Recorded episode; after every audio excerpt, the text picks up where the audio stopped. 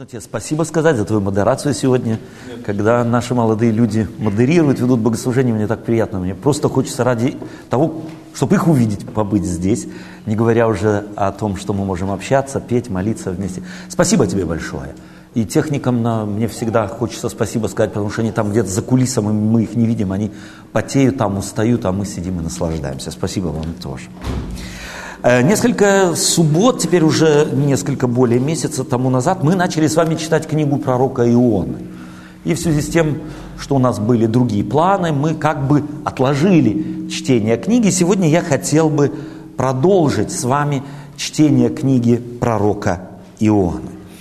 И я читаю третью главу этой книги э, с тем, чтобы немного так возобновить и э, да, наши ассоциации, возобновить информацию, которая содержится в этой книге этого пророка. Несомненно, эта книга одна из самых популярных и самых известных э, в мире книг, потому что если даже кто-то Библию в руки не брал, но скажите слово или имя назовите Иона, и все знают, что-то там с китом, что-то где-то кого-то проглотило, и кто-то где-то прожил в чреве кита три дня и три ночи. Эту историю так или иначе знают многие люди, э, и даже те, кто э, не является постоянным посетителем церковных каких-то мероприятий.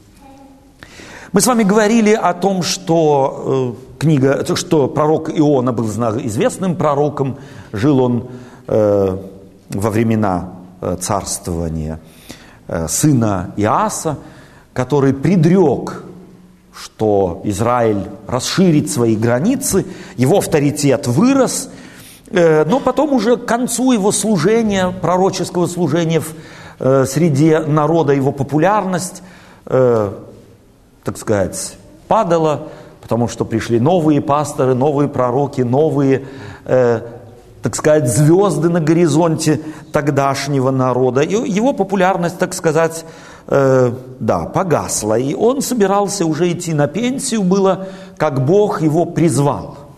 И вот это вот «Я хочу, Коамар Яхве, возьми», обратился к Бог, Бог к пророку и говорит «Иди». Э, этот оборот речи в Ветхом Завете мы встречаем довольно часто – да, мы встречаем его, когда Бог обращается к Аврааму и говорит, встань, оставь родство твое и иди. Мы встречаем это, а, этот оборот речи, когда Бог обращается к Адаму и говорит, где ты? Это почти тот же самый оборот речи. Мы встречаем этот оборот речи, когда речь идет о Каине, который убил брата своего и скрывается. Бог говорит ему, где ты? Мы, вспоминаем, мы помним, что этот же почти оборот речи Бог использует, когда обращается к пророку Моисею, который тоже уже так вот расслабился, пас овец и думал, что так свою жизнь он и докоротает, и заботясь о овцах в пустыне Мадиамской. Бог обращается к нему и говорит, иди в пустыню, э, то есть в, э, иди в Египет. И точно так же к Ионе – он, и он, и у, у, к Ионе у Бога есть предложение. Бог берет его, как того, кто в его фирме работал, если можно так сказать, опытный представитель этой фирмы, и говорит ему, у меня есть сложная задача. Нужно поехать в Ниневию, и я хотел бы, чтобы ты там был моим представителем, чтобы ты сказал им, какое я имею мнение о них и какие мои намерения об этом городе. Пойди и скажи. Помним мы все это, а Иона вместо того, чтобы делает вид, будто идет, но идет не туда, куда его шеф посылает, а идет в прямо противоположную сторону. И думает, что так все и будет. Думая, что он убежал от Бога, он как раз в его объятия опять и попал. Он думает, что если попал он на корабль людей чуждых Богу, то там и Бога нет – мы же очень часто так думаем. Мы делим мир на то место, где Бога нет. Моя мама всегда говорила так, туда не ходи, Боженьки там нету. И мы так думаем, что можно куда-то пойти, где Бога нет. У Иона, несмотря на то, что он был пророком Божьим, такое представление явно тоже было. Если я уйду за границы церкви, то там Бога нет. И если я тем паче на территорию корабля каких-нибудь там язычников э, попаду, билет куплю, деньги им заплачу, то там сто процентов я от Бога избавлюсь. Но от Бога избавиться невозможно. Бога, так сказать, на какой-либо дистанции оставить сзади убежать от Него невозможно. И как только корабль вышел в море, и он сам это не подозревал еще, что Бог начал с ним разговаривать. Он думал, это буря, он думал, это ветер, что это какое-то природное явление. А это был разговор Бога с ним. Как часто, когда у нас случаются неприятные вещи, мы дуемся на кого? На тех, кто является причиной неприятных вещей в нашей жизни. Вполне возможно, что Бог с нами начинает говорить, потому что мы на одно ухо глухи и на оба глаза слепы. И мы пошли на территорию, на которой думаем, там только царствует теща со свекровью. Они нас достают. А это Бог через них начинает говорить. Довольно часто. Болезни какие-то нас начинают мучить. И что у меня это проклятая спина? Или проклятые ноги? Или проклятая голова? Достала это, мигрень. А это Бог вполне, возможно, начинает с нами говорить, начинает нас трясти, а нам не, вда, не вдомек. Так Бог начинает говорить с Ионой. Через бурю. Находившиеся на корабле, соответственно, начинают спасать корабль. Помним ли мы эту историю? Иона вместо того, чтобы помогать, вместо того, чтобы засушить рукава, и говорит, ну, коль скоро мы на одном корабле, как-нибудь нужно помочь здесь. Нет, он говорит, я заплатил деньги, пусть меня тоже спасают вместе с кораблем. И опустился в трюм. Вы помните всю эту историю, закончилась она тем, что его отправили за борт. У Бога, правда, стали просить прощения эти нехристи, которые говорят, прости нам, Господи, но мы вынуждены теперь. Теперь все так складывается, что ты так все устроил, что мы не можем. Либо мы потонем вместе с Ионой, так лучше пусть Пусть он утонет. И мы вспомнили, что это и есть тот знак, на который когда-то сошлется Иисус Христос и скажет, как Иона, так и я. Смертью одного был спасен целый корабль. То есть жертвой одного. Они пожертвовали одним и весь корабль. Все люди на нем были спасены. Так Бог был тем, кто пожертвовал собой, чтобы весь корабль по имени Земля спасти. Это знамение Ионы пророка. И вот мы с вами читаем третью главу после того, как Иона был выброшен, был, так сказать, проглочен рыбой и опять принесен ей на берег. И третья глава начинается со слов опять Ко Амар Яхве. И было слово Господне к Ионе вторично. Встань. Иди в Ниневию, город великий, и проповедуй в ней, что я повелел тебе. И встал Иона, и пошел в Ниневию по слову Господню. Ниневия же была город великий у Бога на три дня ходьбы. И начал Иона ходить по городу, сколько можно пройти в один день. И проповедовал, говоря, еще сорок дней, и Ниневия будет разрушена. И поверили ниневитяне Богу. И объявили пост, и оделись во вретище – от большого из них до малого. Это слово дошло до царя Ниневии, и он встал с престола своего и снял себя царское облачение свое и оделся во вретище и сел в пепел. И повелел провозгласить и сказать в Ниневе от имени царя и вельмож его – чтобы ни люди, ни скот, ни валы, ни овцы, ничего не ели, не ходили на пастбище и воды не пили.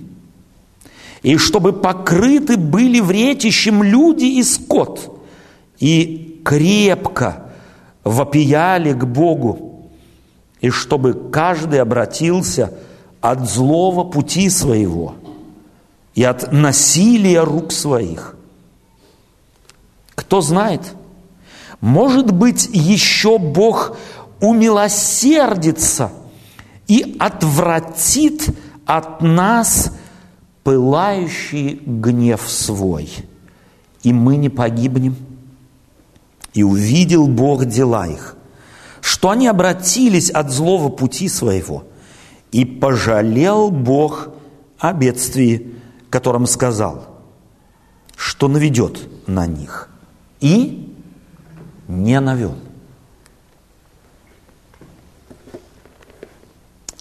Через 40 дней Ниневия будет разрушена. Это суть проповеди, которую, которая дошла до нас с вами. Эти шесть слов, они в еврейском оригинальном тексте являются, если можно так сказать, выжимкой из проповеди Иона. Я не знаю, говорил ли он только эти слова – Шел по Ниневии и кричал, через 40 дней капут. Не будет Ниневии. Или он что-то объяснял, я не знаю. Во всяком случае, до нас дошла весть. Она была негативной. Шансов там никто никому не обещал. И он говорил однозначно. Через 40 дней Бог в еврейском тексте употреблено слово, которое употребляли для того, чтобы объяснить, что происходит, когда пашут землю, поворачивать землю. То есть он проповедовал, что через 40 дней Бог как бы возьмет и повернет Ниневию и поставит ее с ног на голову.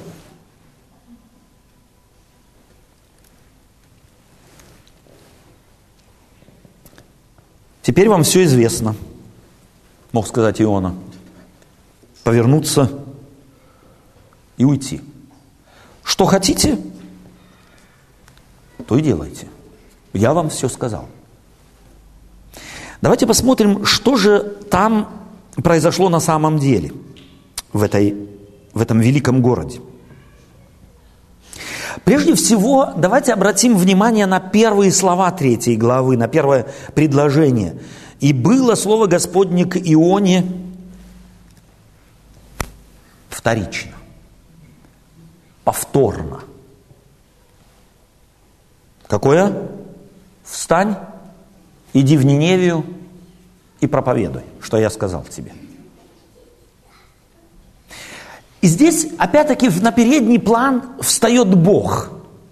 Бог, повторяющий свое задание. Вы любите повторять задания вашим детям? Сколько раз тебе можно говорить одно и то же? Любим мы повторять? Нет. Давайте мы нач- научимся у Бога. Давайте мы у Него начнем учиться обходительности. Сегодня Александр говорил так немного о закономерностях э, коммуникации. Вторично Бог повторяет одно и то же. Но не, я тебе уже один раз говорил, последний раз. И не дай Бог ты забудешь. У Бога нет вот этих вот жестов угрозы. Да, Иона был глух на оба уха и слеп на оба глаза. Его пришлось потрясти, его пришлось погрузить в желудок кита, чтобы он в сознание пришел. И когда он вышел на берег, Бог говорит ему, ты знаешь, что тебе делать надо? Иди в Ниневию. Бог дает Ионе еще один шанс.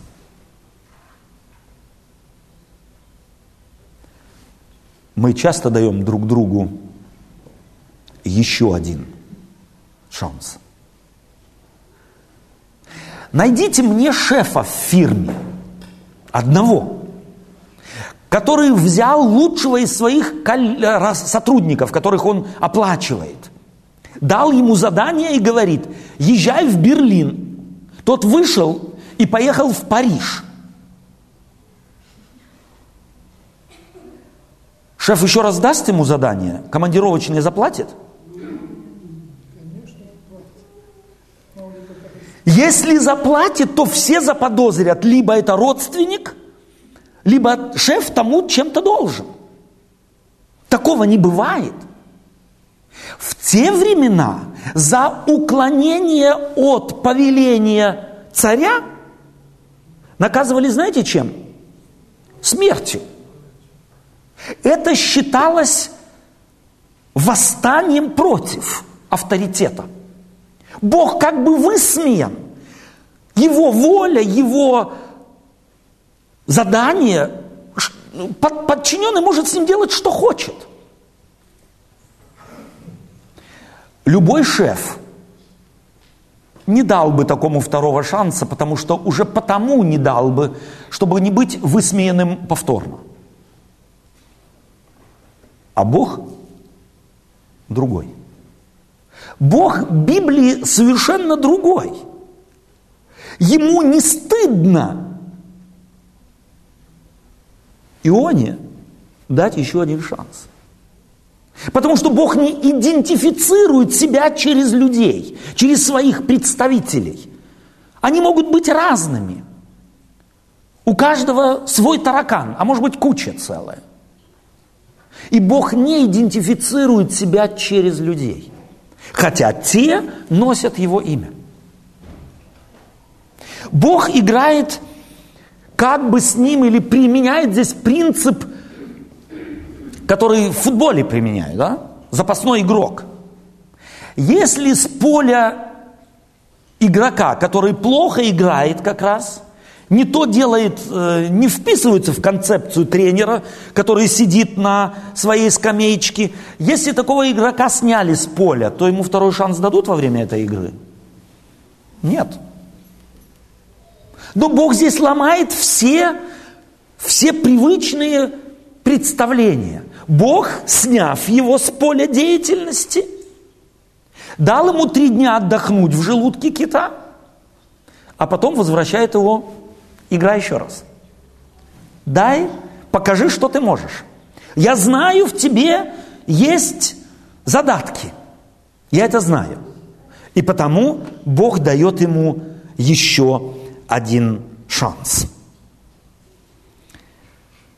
Иона вышед на берег совершенно определенно знает, что он этого повторного шанса не заслужил. Иона знает, что он не ошибся.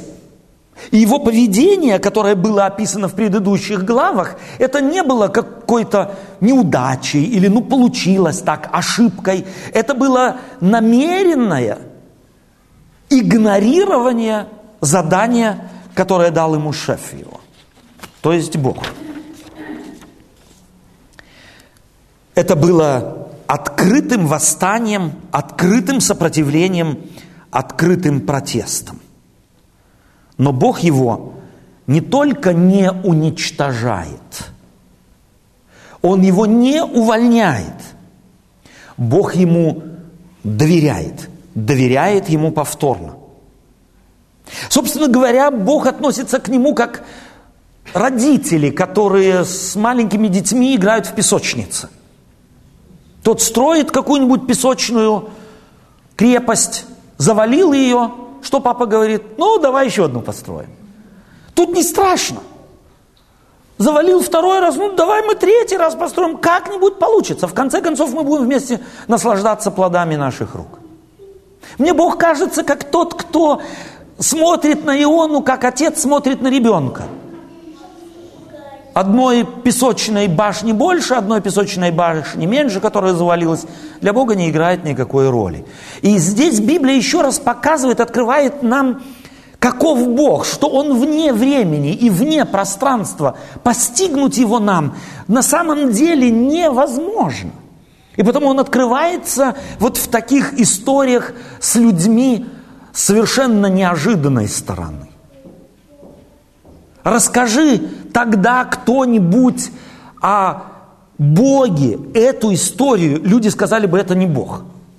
Это может быть человек, ну и в то же время какой-то совсем слабый, бесхребетный какой-то, у которого нет принципов никаких. Ну что, один раз подвели, что еще раз надо, что ли? Но таков Бог. Он знает, что мы перст. Он знает, что мы слабы. Он знает, что мы не всегда можем устоять и не всегда соответствуем тому великому призванию, которому Бог призывает человека. И потому дает повторные шансы. Замечаем мы их, ценим мы их, эти повторные шансы. Интересно посмотреть здесь, может быть, еще в несколько другом ракурсе – Иона в Ниневию вначале совершенно определенно не пошел по совершенно ему известным аргументам. Аргументы эти, по моим представлениям, буквально лежат на поверхности. Что там делать? Кто этих может спасти? Кто им может мозги повернуть? Пойти туда, в Ниневе это все равно, что какому-нибудь христианину одеться в какую-нибудь да, бросающуюся в глаза одежду с огромным крестом на груди и поехать в мусульманскую страну и начинать им что-то проповедовать. Какие-то шансы есть? Это была логика Иона. Шансов никаких. Делать там нечего. Боже, ты, скорее всего, не все учел. У него вполне возможно могли бы быть и другие представления о том, зачем спасать тех, кто является нам врагами. Ниневия была потенциальным врагом Израиля в те времена. И потому им помогать, и их из тупика выводить. Да пусть лучше кончится. Это ж нам лучше, выгодней. Боже, ты что делаешь? Ты наших врагов хочешь спасти, а потом Потом они нас доставать начнут. И что делает Бог? Бог берет Иону, ведет так, что он постоянно попадает в руки этих же вот иностранцев, попадает в руки язычников. И те столько милости проявляют – столько, обходительности с ним. Кто ты, по профессии, откуда ты, из какой страны. Расскажи, когда он ему все рассказывает, как ты мог, будучи представителем такого Бога, пойти на такие вещи. Бог перевоспитывает, собственно говоря, Иону. Он пытается изменить взгляд Ионы на людей, на которых у него уже сложилось мнение. Эти шансов нет. И Бог показывает, они не такие, как ты себе представляешь. Они совершенно другие. Приглядись немного, посмотри немного на них, и ты увидишь, что стоит, стоит им помогать, стоит их спасать. Это люди, которые не могут отличить правой руки от левой, скажет Бог ему позже. Мне нравится эта история. И вот Иона встал и идет. Теперь Иона идет таки в Ниневию. Хотя он, вероятно, все еще убежден, что все это какая-то пустая затея. Не рискует ли он своей жизнью?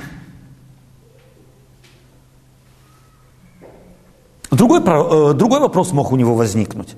Ну какая польза Богу от мертвого пророка? Ну убьют меня там. Какая Богу от этого польза? Позабочусь о том, чтобы я не умер. У нас всегда наша логика. Она нас постоянно заставляет делать так, как мы думаем. Мы всегда умнее.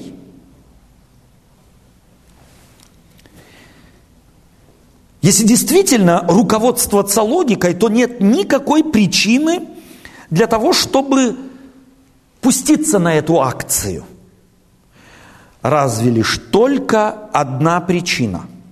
Бог хочет этим людям помочь, Бог хочет этим людям дать еще один шанс. И для осуществления этого своего плана Он выбрал меня, говорил себе, скорее всего, Иона. И так шел и бурчал, пока дошел до Ниневии. Кстати сказать, для осуществления этого плана Бог избрал Иону, и это был не, один не из лучших пророков. И это тоже один из таких подстрочных, если можно так сказать, одна из подстроченных вестей этой книги пророка Иона. Бог избирает не сильное мира сего, для бы посрамить сильное. И не мудрое мира сего, дабы посрамить мудрая. Бог фактически ставит Иону в ситуацию, где он показывает, не всегда твоя мудрость может тебе помочь. И не всегда можно и нужно полагаться на очевидную силу, логики или физическую или силу, или еще чего-нибудь. И здесь Бог учит нас этому. В жизни не все решается логикой – и не все, не на все вопросы дает ответ грубая сила. Ты слабый против Ниневии, да, я знаю. Мозгов у тебя не хватает, тоже знаю. И тем не менее я хочу, чтобы ты туда пошел. И, я, и ты увидишь, ты убедишься, что есть шансы, вопреки всей твоей логике. Бог может убеждать.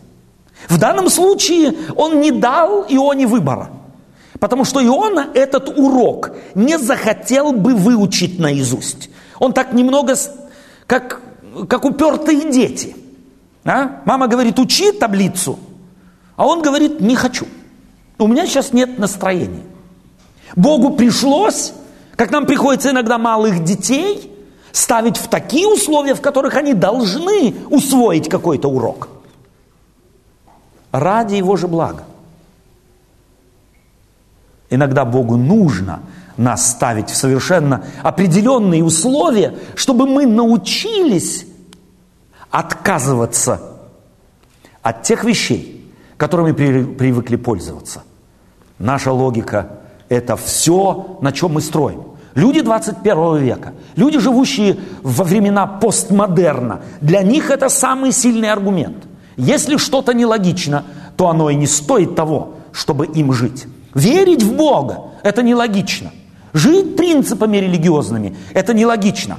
И сегодня, ты сегодня в модерации, да, Андрей, спрашивал, вас не спрашивали, какую пользу ты имеешь от твоей веры? Так спрашивает современный человек 21 века. Точно так же, как ты поменял автомобиль, а чем он лучше? Ты поменял религию, а чем она лучше? Ты ходишь в церковь, а что это тебе дает?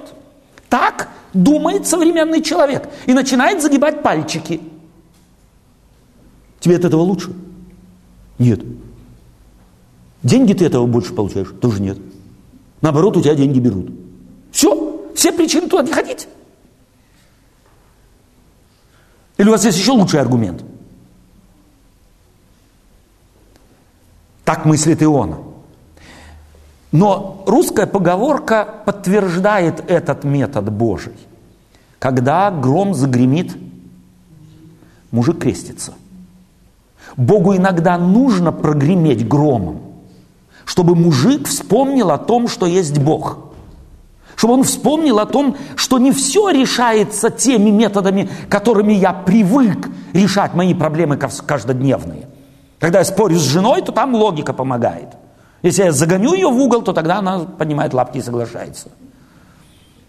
Если я спорю с моей тещей, то там можно еще и напугать. Больше не приеду. И теща из страха, что с женой плохо будет обходиться, соглашается на все. Лишь бы с дочкой хорошо обходился. Но у Бога есть еще другие методы и другие способы. И вот Иона попадает в Ниневию. Я представляю себе этого пробывшего три дня и три ночи в чреве кита пророка. Он однозначно облез. Ухоженным он не был бритым. И французским парфюмом от него тоже не несло. Кислота кита разъела его одежду. Капните немножко так кислоты на вашу одежду, посмотрим, что там будет. И вот он во всем блеске, в кавычках, пришел в Ниневию. Я могу себе представить, в каком он был настроении. Как после хорошей зубной боли. И такова его проповедь была. Вам конец. И он эту весть воплощал. Видите на меня, посмотрите на меня. Вам конец. Он как вылез, Бог есть откуда. И это, может быть, было, повлияло на ниневитян. В Евангелии, в Библии говорится, что они обратились. Эта весть ими была услышана. И меня удивляет здесь реакция ниневитян. Иногда я моим детям говорю по 15 раз один, одно и то же. Внукам тоже ничего не помогает. Иона на каком-то корявом ассирийском языке, могу себе представить, потому что он был еврей, он не владел блестящим ассирийским языком. Кто его знает, с каким акцентом он им говорил. Через 40 дней харахири. Не будет здесь ничего. Все на этом. Так ниневитяне же могли сказать, ну хорошо, коль скоро, во-первых, они могли сказать, кто ты вообще? Ты откуда вылез? Из-под какого куста? Из-под какого камня ты вылез? Вот туда и залезь опять. И молчи. Не мешай нам жить. А Ниневия был тогда, была тогда столицей цивилизации. Своя религия, своя полиция, своя политика, царь. Все, все было на высшем уровне. Внешне этот город, ему могли позавидовать многие вокруг. Но Бог смотрел на внутренние взаимоотношения людей. Бог видел, как они поработили друг друга своими отношениями, своей, своим нечистым отношением друг от друга. И Бог хотел снять с них вот этот гнет, который они возложили каждый на себя. И я думаю, вы знаете, о чем мы говорим. Так мы можем мучиться во взаимоотношениях. Так мы можем мучиться в семьях гнетом просто присутствия одного перед другим. Ну, заставляют ситуация. Надо. Так бы давно закрыл глаза и убежал бы за три девять земель. Ну, что скажут люди? Надо. Выбора нет. Пахать приходится там, где пашу. Что делать? Недовольный. И на шефа, и на клиентов, и на всех. Но приходится работать. Что делать? И потом вымещаем нашу, наше недовольство где? На кошках, собаках, внуках, детях. Жене, муже. Там вот вымещаем их. Это как цепная реакция.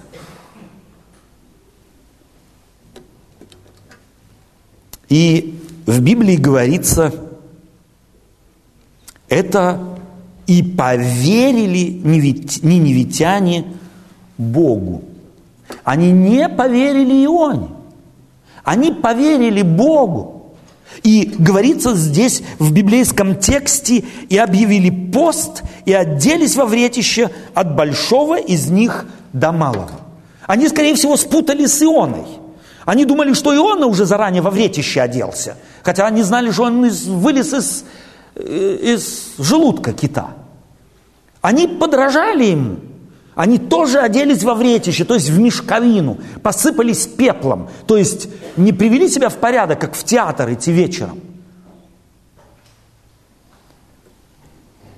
И это дошло до царя. Это демонстрация своего покаяния – своего обращения дошла до царя, и царь издает указ, чтобы не только люди, и не только какая-то группа, а чтобы весь город вплоть до, и он перечисляет, валов, ослов и так далее и тому подобное. Они были одеты во вретище. Я бы хотел посмотреть, как кошки и собаки одеты во вретище. Но это так написано в Библии. То есть они на самом деле показали внешне, что происходит у них в сердце. С каким мотивом? Может быть. А вдруг есть еще один шанс? Иона ушел от Бога, не надеясь ни на какие шансы. Бог ему дал. А эти люди как к Богу относятся? А вдруг есть шанс?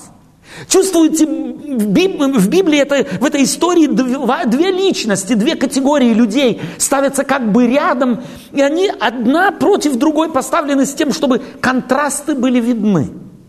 Они говорят, и если есть только один шанс, то мы хотим его использовать так, чтобы был результат.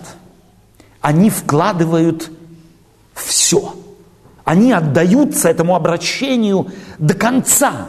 Они хотят это демонстрировать. Они не только не едят, они не пьют. И они включают в этот процесс весь всех животных этого города. Я могу себе представить, как через несколько суток какой гул в этом городе был от скота, который не просил пить, просил есть. И последнее. Меняет ли Бог свое мнение? Меняет ли Бог свою позицию? Какое у нас представление о Боге? Я слышу всегда от верующих, Бог не меняется. Он вчера, сегодня и вовеки. Вот такой вот, вот как ударил по столу, все. Эта история говорит мне о том, Бог меняется. Бог способен поменять точку зрения – ты, я, мы. Ну, мы, может быть, приспосабливаем иногда нашу точку зрения к новым обстоятельствам. Но чтоб я менял точку зрения, никогда. Религиозную, тем паче. Религиозную никогда. Но о Боге говорится, и увидел Бог дела их, что они обратились от злого пути своего, и пожалел Бог о бедствии, о котором сказал, что наведет на них, и не навел. А теперь у меня еще один вопрос есть к вам. Где в Библии сказано, что я, изменив мой образ жизни – меняю Божье мнение обо мне. Где это написано? Это библейский принцип. Это принципиальный богословский принцип.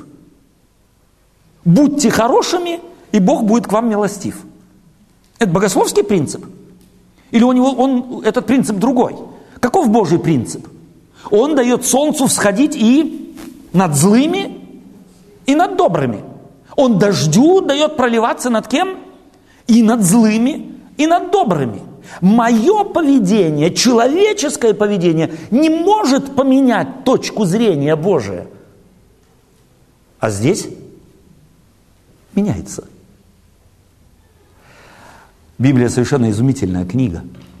Она открывает нам стороны характера Божьего, о которых мы даже не предполагали – она показывает, что, оказывается, Бог тоже флексибелен, что Бог подвижен. Это не некая константа Вселенной, которую невозможно сдвинуть с места. Это Бог реагирующий, Бог говорящий, Бог смотрящий, Бог оценивающий, Бог ведущий, помогающий, спасающий, дающий новые шансы. Это Бог Библии. Все остальное – идолы – только идол меняться не может, потому что он из камня, или из серебра, или из золота, или еще из чего-нибудь. Но живой Бог Библии, Творец неба и земли, Спаситель людей, Он может меняться и меняется. И в этом суть библейского Евангелия. Потому что если бы Бог не менялся, если бы Он был вечным, неподвижным принципом, то шансов у людей на спасение не было бы никакого. Бог ищет спасти людей. В древнем тексте говорится, Он ищет как бы и отверженного не отвергнуть. В примере с Ниневией и в обхождении с Ионой. Этот его характер как нельзя лучше обнаруживается и показан нам. К этому Богу ведет нас Библия, на Него предлагает нам равняться, с Него брать пример и по Нему ориентироваться. И пусть Бог вам даст этой любви к этим Его практическим житейским принципам, тогда ваша и моя жизнь, наша жизнь приобретет новые формы. Жить нам будет легче. Жить будет приятно. Жить мы начнем любить, если до сих пор, может быть, существовали. И пусть Бог вам в этом поможет. Аминь.